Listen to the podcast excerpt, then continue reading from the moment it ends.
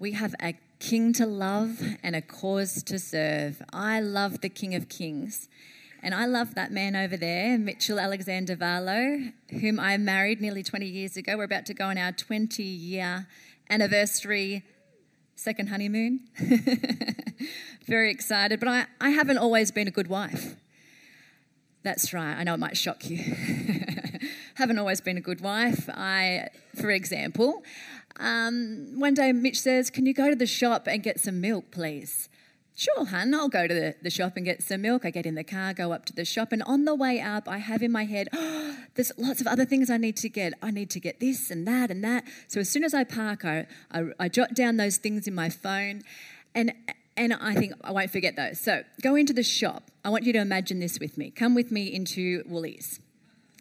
So I'm in the aisle, I'm starting to grab the items, when suddenly I bump into some friends. Have a quick catch-up, have a chat. Well, we both need to go. And then I think, well, I better grab the last few items, pop them in my basket, and away I go. Go through the self-checkout. No, I do not want 500 Disney cards. I don't need any more this or that for the kids. I get out, go into the car, go all the way home, drive into the driveway, when suddenly my stomach sinks. I forgot the milk. Oh my goodness, the one thing that I was sent to get, I got everything else but the milk. I don't know if you've ever done anything like that, if you're as scattered brain as me. But have you had that feeling where you feel like I've just really dropped the ball? I've been distracted from the original purpose that I was sent for. Well, God has always had an original purpose, a mission, the Missio Dei. Now, what is the Missio Dei? It's simply put, it's the mission of God in Latin. It's God's big plan, the Missio Dei. So I want us to have a look at God's big plan. And it starts with creation. Genesis 1 and 2, we read that God created the world. He spoke the world into existence and boom, there it is. He created the mountains, the animals, and he created mankind. He formed them and forged them and breathed life into them. And in the garden, he gave them work to do and he had relationship with them. He loved them and they loved him. It was beautiful. But then we come to chapters 3 and we see the fall. And in the fall, we see Adam and Eve are tempted, and they do the one thing they got asked not to do, to eat of the fruit of the knowledge of good and evil. And they decide they just want to explore, and they don't want to stick to God's guidelines. And they eat the fruit, and they disobey God. And God says, if you do eat that fruit, then you will experience death. But they did it anyway. And sure enough, the consequence comes and in comes to the world death and suffering and mourning and pain and tears and greed and inequality and brokenness and shame. Right through Genesis, it just gets worse and worse and generational until the Tower of Babel, when they think we're so good, we're going to build a tower all to ourselves. We're not focusing on the King of Kings. We're focusing on ourselves, our own success. And they build the Tower of Babel. And God decides, no, he scatters them to all nations of the world. Now, if we go ahead in God's big story to the last two chapters of the Bible, Revelations 20 and 21, we see the new creation. It's in heaven, a new heaven and a new earth, Revelations 21. For the first heaven and the first earth has passed away, and there was no longer any sea. I saw the holy city, the new Jerusalem, coming down out of heaven from God, prepared as a bride, beautifully dressed for her husband. And I heard a loud voice from the throne saying, "Look, God's dwelling place is now among the people, and he will dwell with them. They will be his people, and God himself will be with them and be their God. He will wipe every tear from their eyes. There will be no more death or mourning or crying or pain, for the old order of things has passed away." He who is seated on the throne said, "I am making everything new." This is the new creation, a new beginning, a new start. This is the end of God's big story. Well, between the fall and this new creation, there is a gap. There is a gap, and something happened in the gap. Psalm 22 says, "From the four corners of the earth, the peoples of the world will remember and return to Yahweh. Every nation will come and worship him, for Yahweh is King of all, who takes charge of all the nations. The wealthy of this world will feast in fellowship with him right alongside the humble of heart, bowing down to the dust, forsaking their own souls. They will all come and worship this worthy King." People from all the corners of the globe who were scattered and separated from God will remember and return. How? How will this happen? How will every nation, tribe, people and tongue stand before the throne and before the Lamb? How will they get to the feast of fellowship with the King of Kings? Well, we read in Revelations 19 about the marriage supper of the Lamb. "Then I heard what seemed to be the voice of a great multitude, like the roar of many waters and like the sound of mighty peals of thunder, crying out, 'Hallelujah! For the Lord our God, the Almighty reigns. Let us rejoice and exult and give him the glory. For the marriage of the Lamb has come, and his bride has made herself ready. It was granted her to clothe herself with fine linen, bright and pure, for the fine linen is the righteous deeds of the saints.' And the angel said to me, 'Write this: blessed are those who are invited to the marriage supper of the Lamb.' And he said to me, 'These are the true words of God.'" So how? How did they get to this feast, and who invited them? Well, we can see on this slide there is a gap. There's a gap between the fall and the new creation. And I believe between that gap there is a relay race called the Relay of Redemption, the Missio Dei, the mission of God. It was started by God. He was the first one to hand the baton. It was started by God. And after the fall, after Babel, God sent somebody. God sent Abraham. Genesis 12, "Now the Lord said to Abram, 'Go from your country and your kindred and your father's house to the land that I will show you. And I will make you a great nation, and I will bless you and make your name great so that you will be a blessing. I will bless those who bless you, and him who dishonors you I will curse. And in you all the families of the earth shall be blessed." Nations, the baton has started on the great race, the great relay of redemption. The baton is handed from Abram to Moses. We read in Acts 7, he was sent, Moses was sent to be their ruler and deliverer by God himself through the angel who appeared to him in the bush. In the relay race, runners have a goal. They have a mission. The baton is handed from one. This is going to be tight. The Americans are up front. Usain Bolt needs to produce the magic. They run strong, and they don't get distracted. They are focused. They know that while the baton is in their hand, they run, and they run hard while it's their turn, because pretty soon it will be somebody else's turn. The relay of redemption, the Missio Dei. We all have a part of it. So the baton was passed from Abraham. The baton was passed to Moses, then to the prophets, to Samuel, to Jeremiah, to Isaiah. The baton was passed to kings and queens like David and Esther, to people like John the Baptist, when after John the Baptist, the baton was handed to Jesus. Jesus said, "My food is to do the will of him who sent me and to finish his work." He said, "I have come down from heaven not to do my will, but to do the will of him who sent me."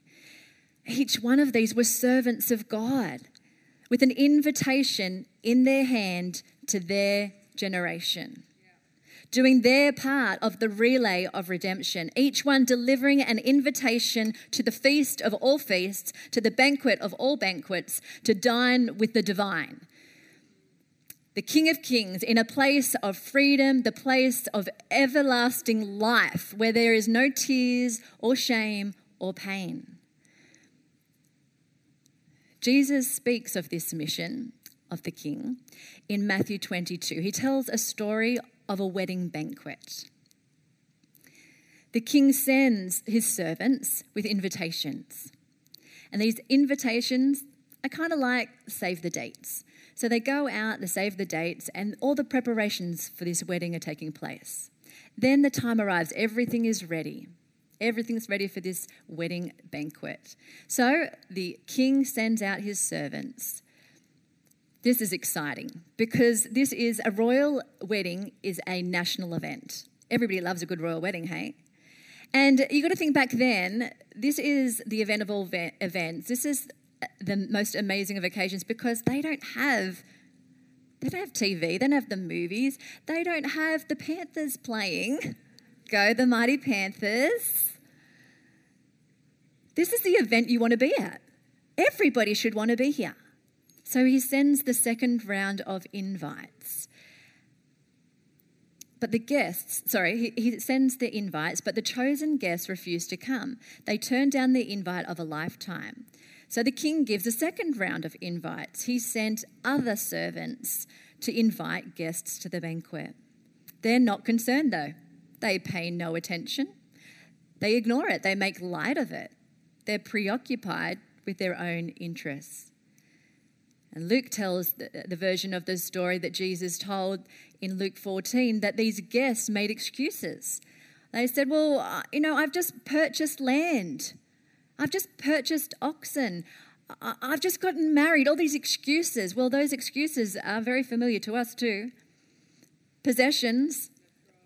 I've just purchased something. Our possessions become our priority. The oxen, well, work is a priority. It's like you've got to work, got to earn a living. Work is my priority. Relationships, I've got to focus on my family. I've got to focus on the love of my life. This is my focus. That excuse of, I just got married, it was actually an amicable excuse if you were going off to war. Deuteronomy had a law that if you were going off to war, it was okay to have time off for a year. But relationship shouldn't be an excuse for the mission. In Matthew 22, verse 6, others seized the servants, so they put them to death. Shamefully killed the servants. Talk about shoot the messenger. The King is angry, and there will be a judgment day when justice will be served. The feast is prepared, and those previously invited, it says, are not worthy. The King devises a plan to send servants to the thoroughfare, the highways and the byways where there are people leaving the city. He says, invite as many as you can, the non-elites, the outcasts, the ordinary, the unlikely. The servants, they went out and they got together as many as they could find, good and bad. So the wedding feast was filled with guests. Now, who is Jesus telling this story to? He's telling it to Pharisees. And you see, the Pharisees are in the story. They are the ones who continually rejected the invitation over the years. In fact, they rejected the invitation by Jesus himself. But the tax collectors and the lepers and the prostitutes around, they didn't. They said yes to the invitation. They were so excited about the invitation that they would be invited and that they were included in God's kingdom. There is joy feasting in a kingdom when you know you don't deserve it. One guest, Jesus tells the story, had no wedding garments on. Well, he had other garments on, so don't go there. It was kind of weird, though, because a king would actually pay 2 months of wages would go into an outfit that you would wear to an ancient wedding, and the king would actually provide the wedding outfit. So that's kind of weird that this person wasn't wearing their wedding outfit that was paid for and given. You see, Jesus, he paid the cost for our robe of righteousness. He made us right in his sight. It's not whether you're good or bad that you get to come into the feast of the kingdom. It's if you are wearing your righteous royal robe that Jesus gave you. So the king asks, how did you get in without the appropriate garment? And the king says, tie him and throw him into the darkness outside where there will be weeping and grinding of teeth. He's not talking about outside the wedding banquet. He's talking about eternity. He's talking about a very real hell that Jesus often talked about, a place of many tears and pain and sorrow and mourning. And Jesus spoke about heaven, that heaven is real, a place of no tears, no pain. So, who are you in the story? Have you accepted the invite? Or have you made excuses, distractions like work, possessions, relationships? Are you dressed in your royal robe of righteousness? Have you been sent with an invitation to a wedding feast of eternity? Are you part of the relay of redemption? Are you part of the great relay? The disciples were sent with the baton in their hand, the great commission, the Great Commission. Then Jesus came to them and said, all authority on heaven and earth has been given to me. Therefore, go and make disciples of all nations, baptizing them in the name of the Father, the Son, and the Holy Spirit, and teaching them to obey everything that I have commanded you. And surely I am with you always to the very end of the age. Jesus said to the disciples, as you sent me into the world, I have sent them into the world. Luke chapter 10. After this, the Lord appointed 72 others and sent them two by two ahead of him to every town and place where he was about to go. He told them, the harvest is plentiful, but the workers are few. Ask the Lord of the harvest, therefore, to send out workers into his harvest field. Acts chapter 1, verse 8, but you will receive power when the Holy Spirit comes on you, and you will be my witnesses in Jerusalem, in all Judea and Samaria, and the ends of the earth. This is about nations, God's Missio Dei. South African missiologist David Bosch said, mission is the very nature of God, the classic doctrine of the Missio Dei as God the Father and the Son sending the Spirit is expanded to include yet another movement. Father, Son and Holy Spirit sending the church into the world. God has a co-mission for mankind and he has sent you. And that invitation, it looks different for everyone. It looks different if you think about the invitation in the great relay of redemption. Abraham was sent to a new land. Moses was sent, unwillingly at first, to deliver people from oppression and exploitation. Elijah was sent to influence the course of international politics.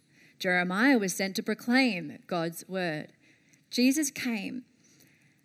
And he claimed the words of Isaiah that he was sent to preach the good news, to proclaim freedom and to give sight for the blind and to offer release from oppression. The disciples were sent to preach and demonstrate the delivering and healing power of God. The apostles, they were sent to make disciples, to baptize and teach. Paul and Barnabas were sent with famine relief. Later they were sent for evangelism and church planting. Peter and John were sent to establish and disciple new believers. Titus was sent to ensure trustworthy and transparent financial administration of the mission. Apollos was sent as a skilled Bible teacher for church nurture. Ananias was sent to pray for a Christian killing man named Saul. How about the women? Miriam was sent by God, the first recorded woman prophetess, saved her brother Moses and led the women of Israel to worship God. Deborah, sent as a judge, a leader in Israel who sought freedom for God's people. Esther, the courage to risk her own life to save God's people. Mary, a young woman who trusted God at all cost. The woman at the well who influenced a town, a whole town, the first day she was saved. Anna, a widow and a prophetess who proclaimed the Redeemer was born. Priscilla, a wife and a businesswoman, evangelist who opened her home to a home church. Lydia, a businesswoman, funded the gospel ministry. Lois, a grandmother, who influenced her grandson Timothy and his mother. Phoebe, a financial contributor and a deaconess in the church of Cendrea. There are so many unnamed men and women who have been part of the great relay. And this relay, it doesn't mean you need to be a superstar. In fact, you don't need to be a superstar of the faith, an Olympian of the faith. It's for everyone to be part of God's mission, co-workers, to take the baton. And it's not just for certain people that get to be part of this. It's for everyone. You know, in here, there's an invitation. And invitations all look different to different things, but ultimately we're inviting people to the great feast. In this invitation is something that's on your seat today. Everyone got one of these invitations to Choctoberfest. And whilst you might not have children, there are children in your neighbourhood. There are nieces and nephews. There are people that need to be invited to this house in 3 weeks' time for Choctoberfest, where they will hear the gospel and they'll be given a Bible in their hand at the prime time when people are most open to the gospel. Will we use the invitation? We've got more invitations in the foyer. I pray that every invitation gets sent out through God's people and that we see this house full and we see the feast full in eternity of these children that will come to Choctoberfest. You see, when I was a child, a neighbour invited me and my sister to a kids' church, to a Sunday school. They took the baton and were part of my life and influenced me. When we moved to Australia, I started at Warrington Public School. There was a scripture teacher, Mrs. Lepke, who took the baton and influenced my life and put seeds of faith into me. When I was in high school, there were others that took the baton and they taught me, that my friends there that were Christians, the teachers that were Christians, they had the baton and they put seeds of faith into my life. But I want to ask you, in the Relay of Redemption, who has planted seeds in your life? And who will you plant seeds in? Who will you give the great invitation to? Will you be part of the relay of redemption for someone else? From neighbours to nations, from Cranbrook to Cambodia, from Cambridge Park to the Congo. We can be part of it. Together we get to be part of this. I want to ask the team to come and join me, please. As Connect groups, we're on mission together. Every Connect group in our church is a lifeboat to the lost, and we are on mission together. The most thriving Connect groups in this house are the ones who are outward focused, who are having outward focused barbecues once a month and extending and doing things to care for the people in their world. We can't drop the baton. We must do this together. Amen? We must help people to know Jesus, to find freedom, to discover their purpose, and to be able to make a difference in the one life that they get given. Together as Connect groups, together as families, we can reach out to deliver the gospel, to develop believers, and to deploy disciples into this great harvest field. I want to encourage you, it's time to get out of the grandstand. Let's not be spectators in God's great mission. The mission of God, the Missio Dei. Let's be part of it together. And I'm just so grateful there are so many in this place that have taken the baton in your hand. And you are contributors and you are making a difference. You are sowing seeds in our city and around the world. You are making a difference. You are making Jesus' last command your first priority. And we see a church, we see young children right now in the kids' church that are having a vision put into them to be global Christians, to be outward focused and young children that will take the baton. We see young people in our youth ministry that aren't just playing games and being entertained, but they are being equipped with a baton in their hand to pass it on to the next generation. Will you stand with me? I'd love to pray as a church together, a church family.